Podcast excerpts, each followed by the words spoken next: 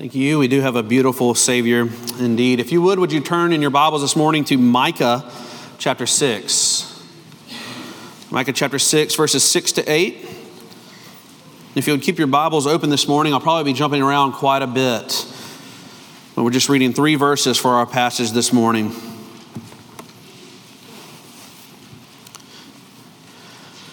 With what shall I come before the Lord and bow myself before God on high? Shall I come before him with burnt offerings, with calves a year old? Will the Lord be pleased with thousands of rams, with ten thousands of rivers of oil? Shall I give my firstborn for my transgression, the fruit of my body for the sin of my soul? But he has told you, O man, what is good. And what does the Lord require of you but to do justice and to love kindness and to walk humbly with your God? Since the reading of God's word, would you please pray with me as we seek his help to understand it?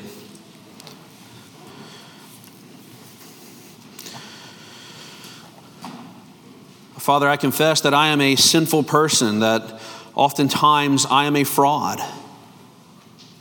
And yet, your word is perfect, your word is holy, your word is instruction for how to live. Father, we ask that you would look past the sins of the preacher this morning, that we would see that your son Jesus through this text. Father, we ask that you would open our eyes, open our ears to listen, open our hearts to change. Father, we need your help. We ask that you send your Holy Spirit here with us this morning. Help us to understand. Open up this text to us. Let us see Jesus. And we pray this in the name of your Son. Amen. Well, I want to let y'all in on some trade secrets of sermon writing today, or at least my process of sermon writing. So, whenever I preach, I always like to begin by telling a story using an illustration, maybe from a movie or a book or something like that. And I almost always write my introductions last. I always want to know where we're going in the middle of an introduction. So it's always last. And so as I was writing this sermon, as I was doing my prep for this sermon, I was trying to think of a way to introduce the passage. And so the point that I wanted to drive home in the introduction is that this scene in Micah 6 is the scene of a courtroom.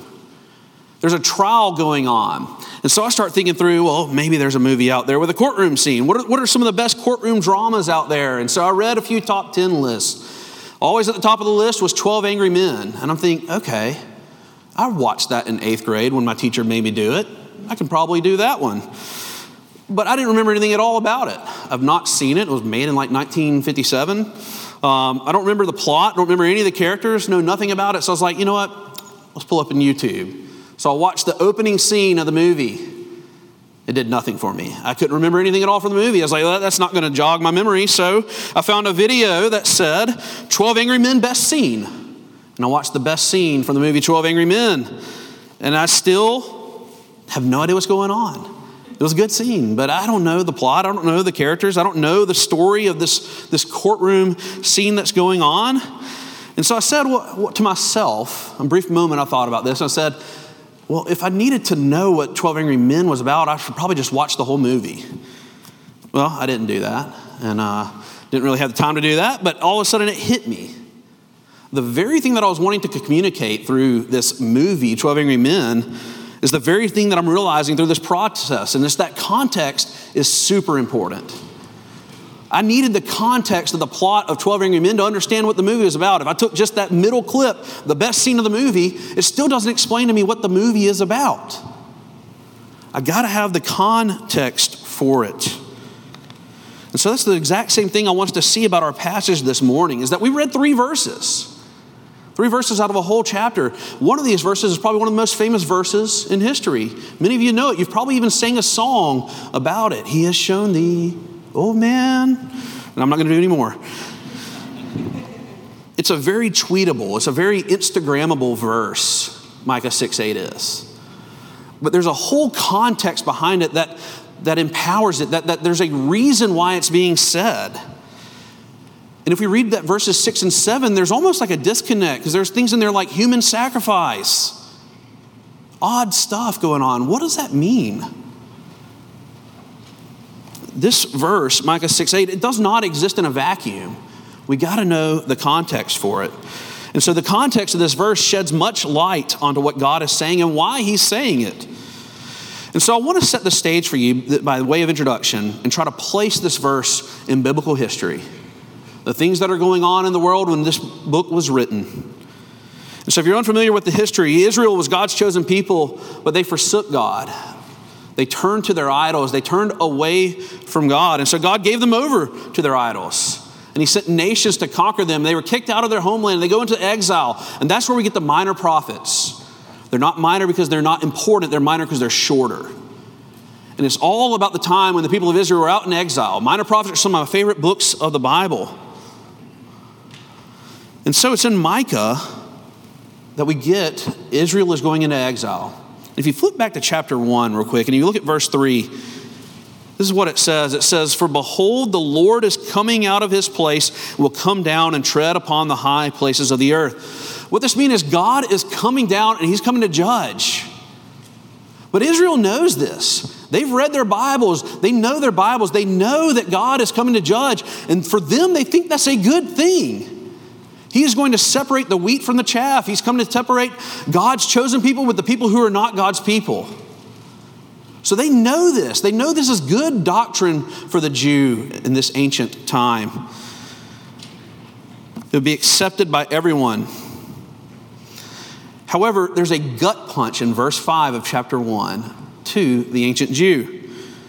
So he's coming, he's coming to judge. And if you look at verse 5, all this is for the transgression of Jacob and for the sins of the house of Israel.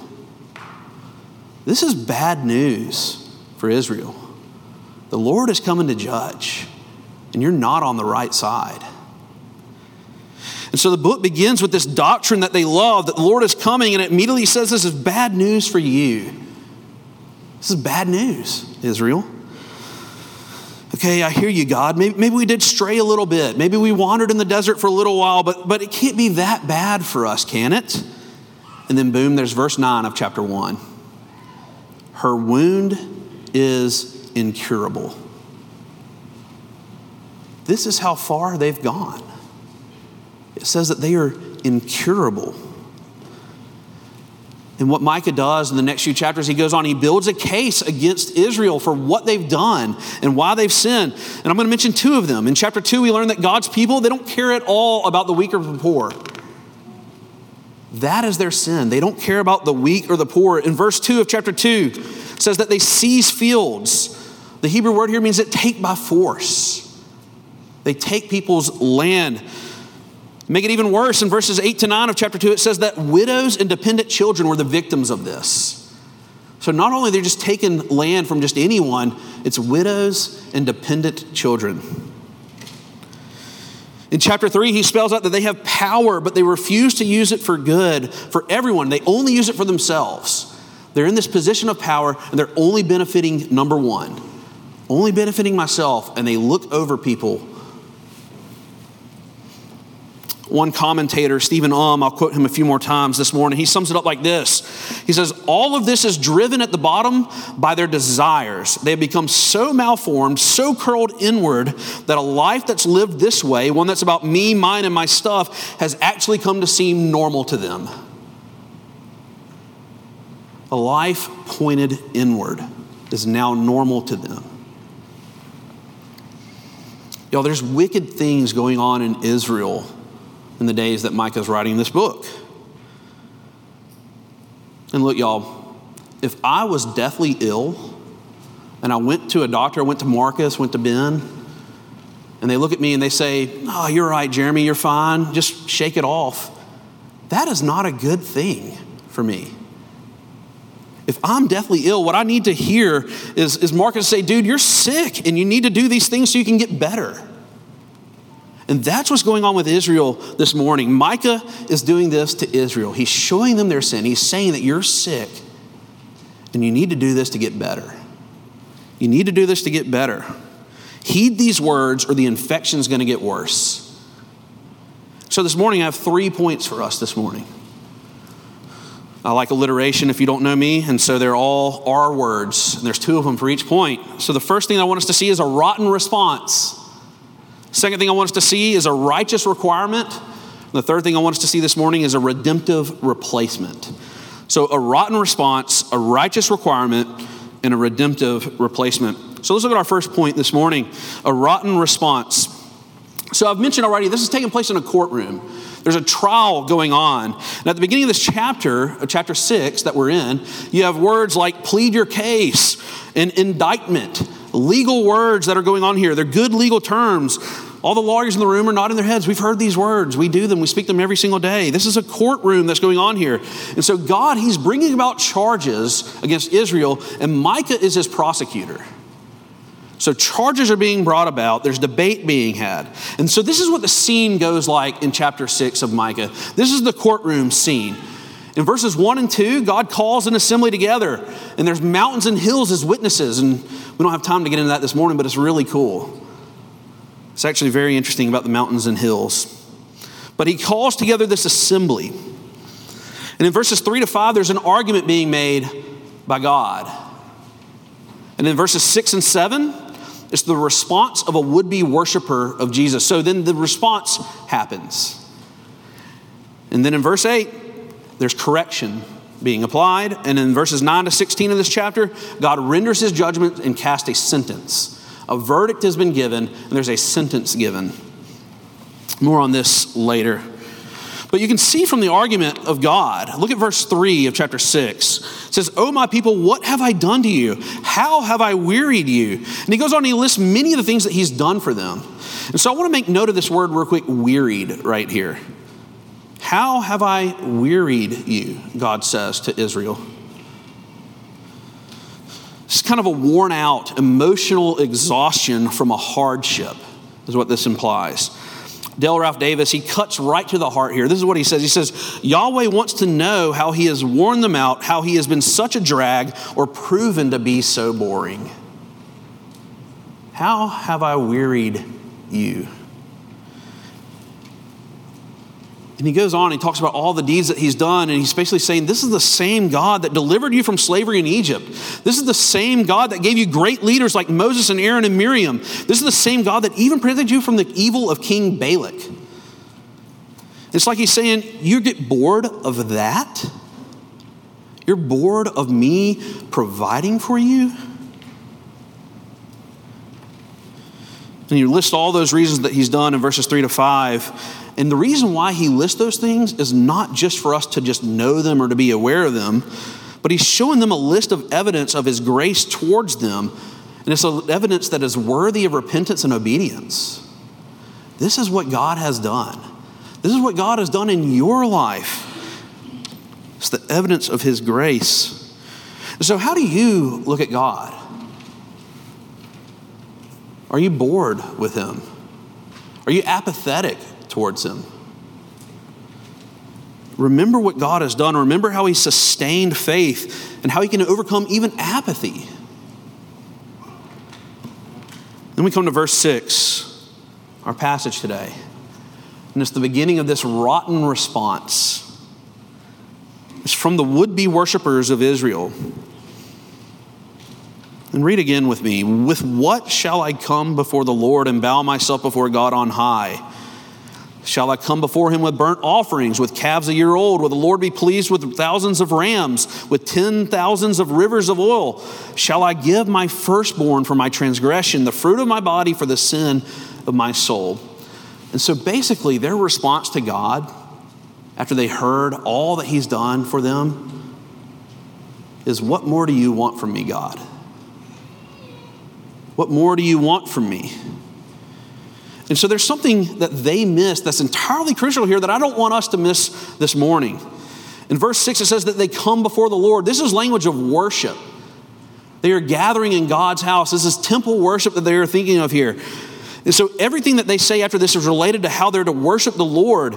And each one, each line escalates in costliness. This is important because to the ancient Jew, the single most important thing in life was worship. The thing that was most important in their lives was temple worship. And so you have God's people in God's land. They're worshiping in the temple according to the laws that God has given them on how they are to worship Him. And shouldn't that be enough? Shouldn't that be enough for you, God? Isn't that good? And what Micah does is he completely dismantles them. He rips them apart. They say, Would the Lord be pleased with these things? And the answer is no. The Lord is not pleased with these things. And so the big message here is that God, um, the big message here is that doing what is good is more about than just showing up to worship. The Christian life for us is more about just being here on Sunday morning. Stephen Um, who I just mentioned, he says the basic point here is that God is not pleased if we elevate one aspect of what he requires of us as his people while ignoring the rest. If we focus on one part and we ignore everything else, that does not please God. It's all a sham if this happens. It's all a sham if what happens in the temple worship doesn't affect what happens outside the doors. And so it's the same for us today, right now, here in this room. So there's something else to note here. This section, verses 6 and 7, it kind of meant as sort of a satire. This satire that's going on here. It's, it's meant to sound absurd, this would be worshiper of Israel. They say, well, what about burnt offerings, God?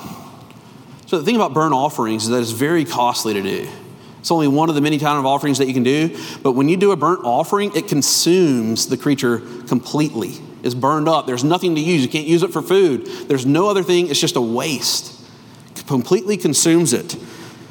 But they make it even more costly. The ante's up when it's a calf that's a year old. They spent a year raising this calf, feeding it, protecting it, when the law only requires a calf to be seven days old to sacrifice.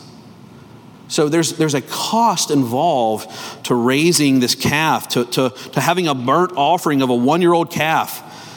Uh, one writer said this he said, one year old calves have shekels written all over it. It's expensive, it's costly. And then there's an offer of thousands of rams, thousands of rivers of oil. Uh, one translation says torrents of oil. This is a lot. This is extravagance. You know, if that one year old calf is not good enough, let's do a thousand rams, God. Will that be enough? Will that be enough? They're just pouring it on. And then we get the most shock, shocking suggestion of all human sacrifice. Should I give my firstborn child for my sin? Should I give my offspring for my transgression? Would that then be enough for you, God? Is that how far my devotion is to go? And of course, the, the, obvious answer to all of these questions is no. It's no. That will not please the Lord. But here's the point that this is making. And again, I'm quoting another one. You can give everything that means anything your time, your money, your possessions, your goods, doing church until you're blue in the face, but it's all a sham if it doesn't crystallize as concrete love for your neighbors. You can give it all, but it doesn't mean anything if it doesn't manifest itself when we leave these doors. And this is what I mean by it's a rotten response. Their response to God is rotten. Sometimes you can pick up an apple that looks fine on the outside, but is rotten to its core on the inside. And that's exactly what's going on in Israel. They're, they're, going to temple worship. They're doing all the temple worship in the right ways, but it's just a facade for who they really are. It's not affecting anything. They are, they are, they are not protecting the weak and vulnerable in their society. And God is not fooled by this. He's not fooled at all. Uh, if you have your Bibles open, you can flip to the left a couple pages to Amos 5:21. Look at how God responds to a similar situation in Amos. Amos 5:21. I hate I dis- this is God talking by the way. I hate, I despise your feasts I take no delight in your solemn assemblies. Even though you offer me your burnt offerings and grain offerings, I will not accept them. And the peace offerings of your fattened animals, I will not look upon them. Take away from me the noise of your songs. To the melody of your harps, I will not listen. But let justice roll down like waters and righteousness like an ever flowing stream. God is not pleased by their worship based on the fact of how they live their lives. Justice will roll, and if we are not engaged in justice, God is not pleased with us. Now, this looks a lot different in our day because we don't really do with sacrifices and calves and rams and stuff. But what does this look like in our lives? What are the ways in which we are going at lengths to show God our devotion to Him that are wrong headed? What are the things that we get involved in? What are the things that we fill our lives with to make ourselves busy to show, look at all I'm doing for you, God? Israel wanted to show evidence of its commitment to God, but intensifying its religious devotion and activity. And so, how do we do this in our lives? How do we try to intensify this? Do we have our own rotten responses to God? Let's look at our second point this morning a righteous requirement. And so we see the righteous requirement in verse 8, It's the verse that we all know. It's Micah's answer to the rotten response. And so we said in our last point that the answer to all those questions is no, N O, no. But Micah lays out gently He has told you, O man, what is good. And what does the Lord require of you? But to do justice and to love kindness and to walk humbly with your God. So he begins by saying, You already know this. You know what the Lord requires, Israel. It's not all those things. He's told you, and he told you back in Deuteronomy that exact same thing Deuteronomy 10 12 to 13. He says, This is what you're supposed to do. You're to practice justice, you're to love kindness or love mercy, and you're to walk humbly with your God. That's what you're to do, Israel. And so I'm going to break these three things down here in just a minute, but first I want to give you a quick, quick disclaimer about this. Micah is not laying out the way to salvation here. It is not do these things and you're saved. That's not the path of salvation. But doing these things, um, what he's doing is showing how people are recipients of God's grace. Remember verses 3 to 5, all that God has done? He's showing how people are recipients of God's grace and how they're to live and respond to God in light of that grace. Not the path of salvation. Doing these things doesn't mean that you're saved. Anyone can practice these things. Salvation comes through faith alone. We'll get at that more in just a minute. But he's showing us how we are to live. And so, this is the answer to that age old question. In light of this, how then should I live my life? If God has done all these things, how then should I live? How do I respond to that? And the answer is he's, he's not looking for an extravagant or busy with good things lives. What he's looking for is a faithful life. A faithful life. And so the prophet gives us three things here. And I'll be brief on these three things. The first is to do justice. To do justice, what, is, what does it mean to do justice? Gary Smith, a seminary professor, he says this of justice. He says, when people in Micah's audience forcibly confiscate other people's land or possessions, like in chapter 2, when they treat people inhumanely, like in chapter 3, when they selfishly cheat on others so that their final financial positions will be enhanced, like also in chapter 3, these are unjust social relationships. And so, at its most simplest level, what doing justice means is not doing that. Don't steal from people. Don't treat people inhumanely. Don't use other people for financial gain. And so, on one hand, when we think about justice, we think that justice is like retribution. And that's true. It's payback, right? It's, it's, it's making things right. But there's another side of justice, and that's creating a society where everything is right, where it's looking out for the most vulnerable, where it's looking out for the most weak in our society. And so that's what the Bible means when it speaks of justice. And we can go on and on about what biblical justice is. There's no shortage of verses of justice in the Bible. It'd Be a good word study for you to look into. We could do an awesome study of it. But the biblical concept of justice is all over Scripture. It's always about taking care of our neighbors. Always. The second thing the prophet tells us is that we're to love kindness, that we're to love mercy. And so, if you've spent any time at all around Lawndale, you've probably heard what this word is for mercy it's hesed, right? It's that, that unfailing love. Uh, it's, it's an unceasing, it's faithful love. It's, it's love that refuses to give up on someone. It says that I will be with you even when there's no gain for me. It's the kind of love that God has for his people. Hesed love. And so, if we take justice a step further, we get this Hesed love. John Mackay describes it this way He says, It's not an irksome performance of an imposed duty, but a glad and spontaneous action. So when we couple these two things together, we're not just to simply do justice, but we're also to take delight in doing it. We're to delight in doing justice. You know, as Bill would say to all the young people here in this room, I, I see this all the time with y'all.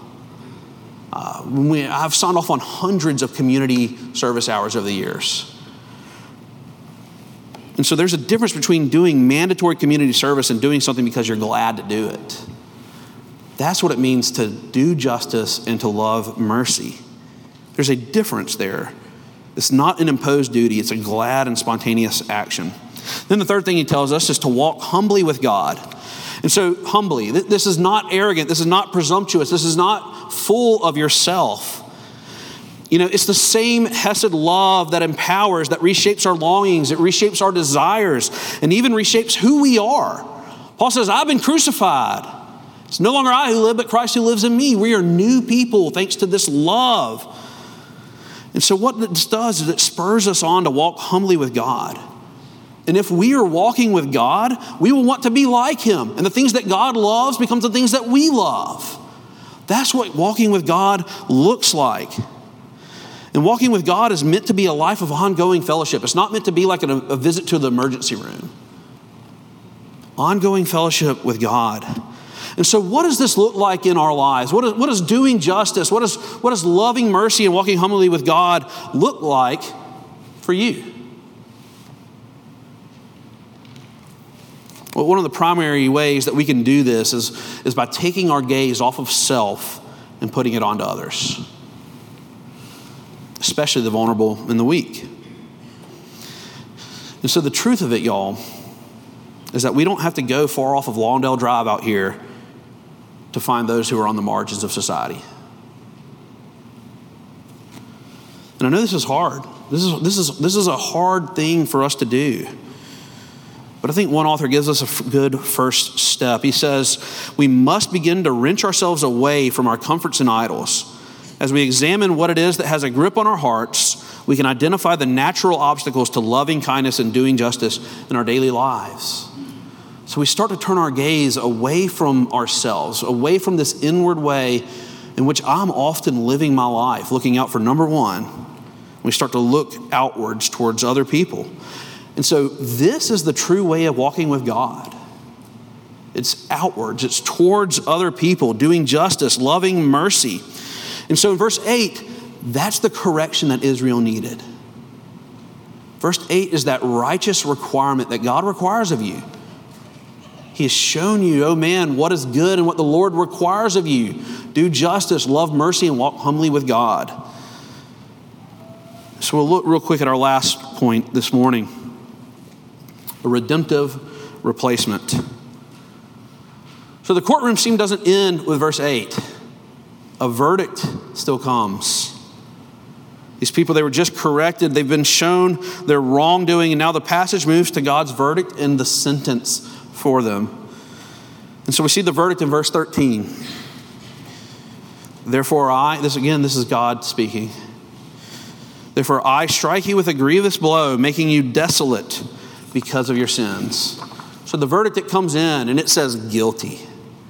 You are guilty, Israel. God is saying, because you're so consumed with yourselves and maximizing your own flourishing at the expense of others, you are guilty that righteous requirement of verse 8, it's not been met by these people. And so God's judgment is coming to them, and he goes on and he lists their sentence, their punishment. But I want to point you to one thing, verse 16. For you have kept the statutes of Omri and all the works of the house of Ahab, and you have walked in their counsels, that I may make you a desolation, your inhabitants a hissing so you shall bear the scorn of my people. That's their punishment. That is their sentence for their guilty verdict, is that they shall bear scorn.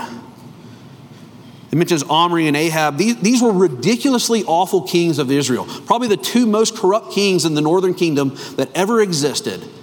He says, You're following after them. And because of that, God's going to make you a desolation, and you will have the scorn of his people. And that's how this chapter ends. And we think maybe there's some good news in chapter 7, but good, chapter 7 just opens up with woe and weeping.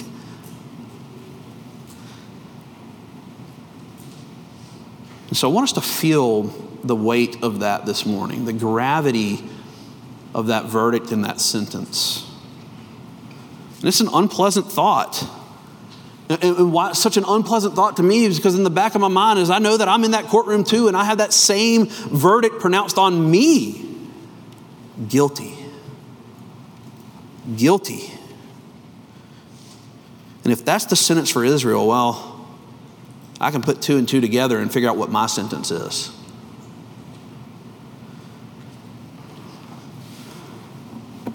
All right, let's pray. Oh, just kidding. we are not ending there. There is good news for you, there is good news for Israel.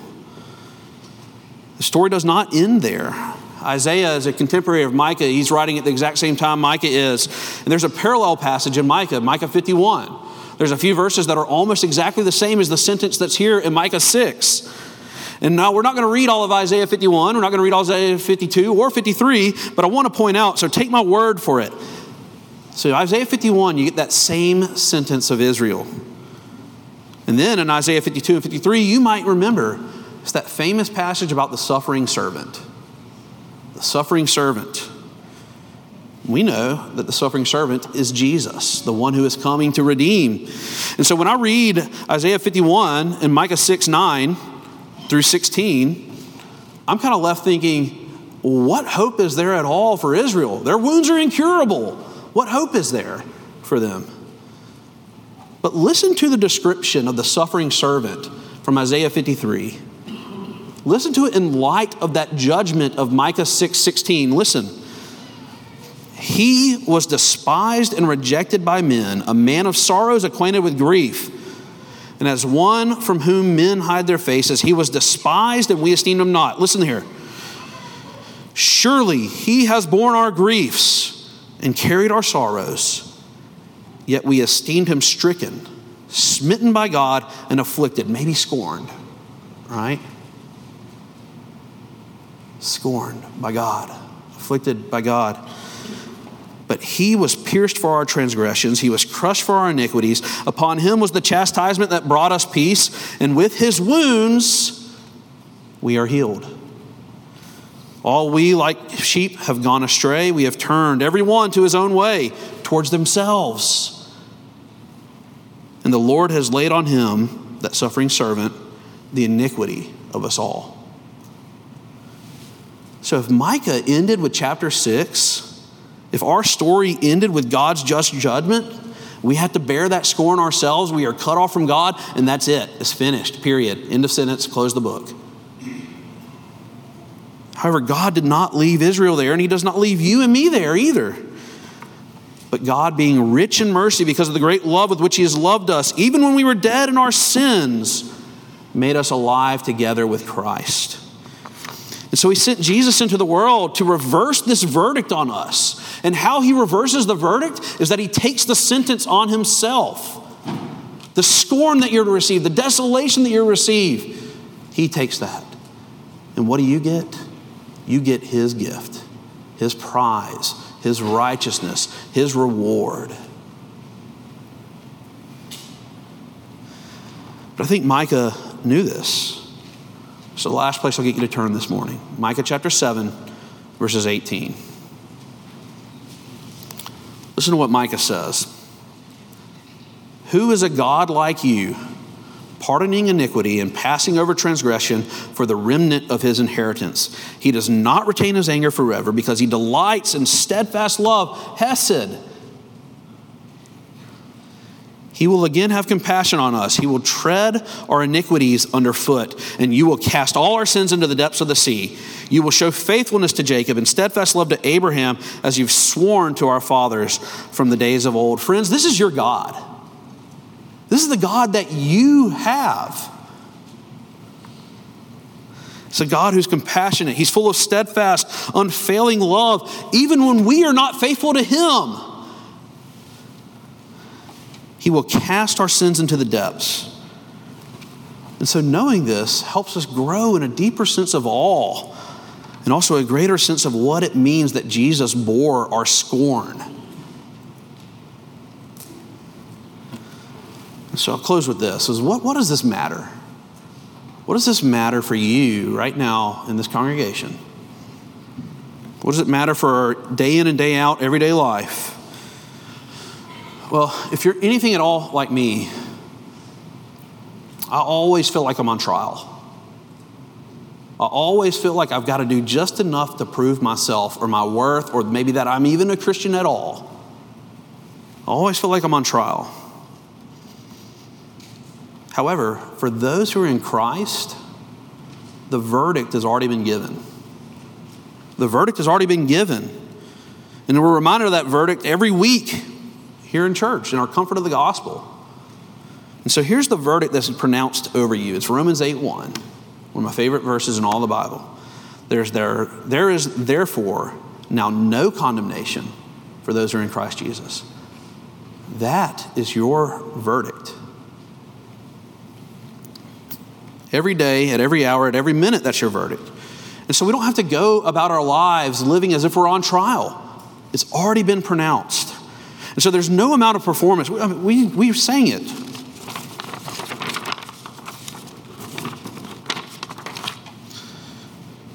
No recitation of truth, no lifted hands, no tearful songs, no humble dress, no fervent prayer, no separation from the world, no list of those I'm not like, no list of virtues I can prove can justify a single word about me.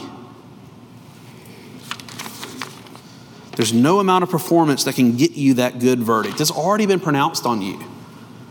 This is yours if you're in Christ. And this is because of what Jesus has done in our place. He took our sins on himself, He took on our punishment, and He gives us His righteousness. And ultimately, this leads us to true freedom. Freedom from self gain because we've already gained the most important thing. It's freedom from having to grit and grind our way through life because you're a child of God and you don't need to prove your value. Freedom to pursue the flourishing of others and glorify God in doing so. That is what true freedom looks like. One last quote from Stephen Aum, the guy who I've quoted so much this morning. We have no more reason to walk around in fear. The gospel tells us that God already knows we are all frauds. We cannot hide the truth from him, but we do not need to. The charge and sentence have been absorbed, the court adjourned, and we're free to go. We're free to go. So, my question for you this morning is do you have that freedom? Do you know if this verdict is yours? Would you join me in prayer?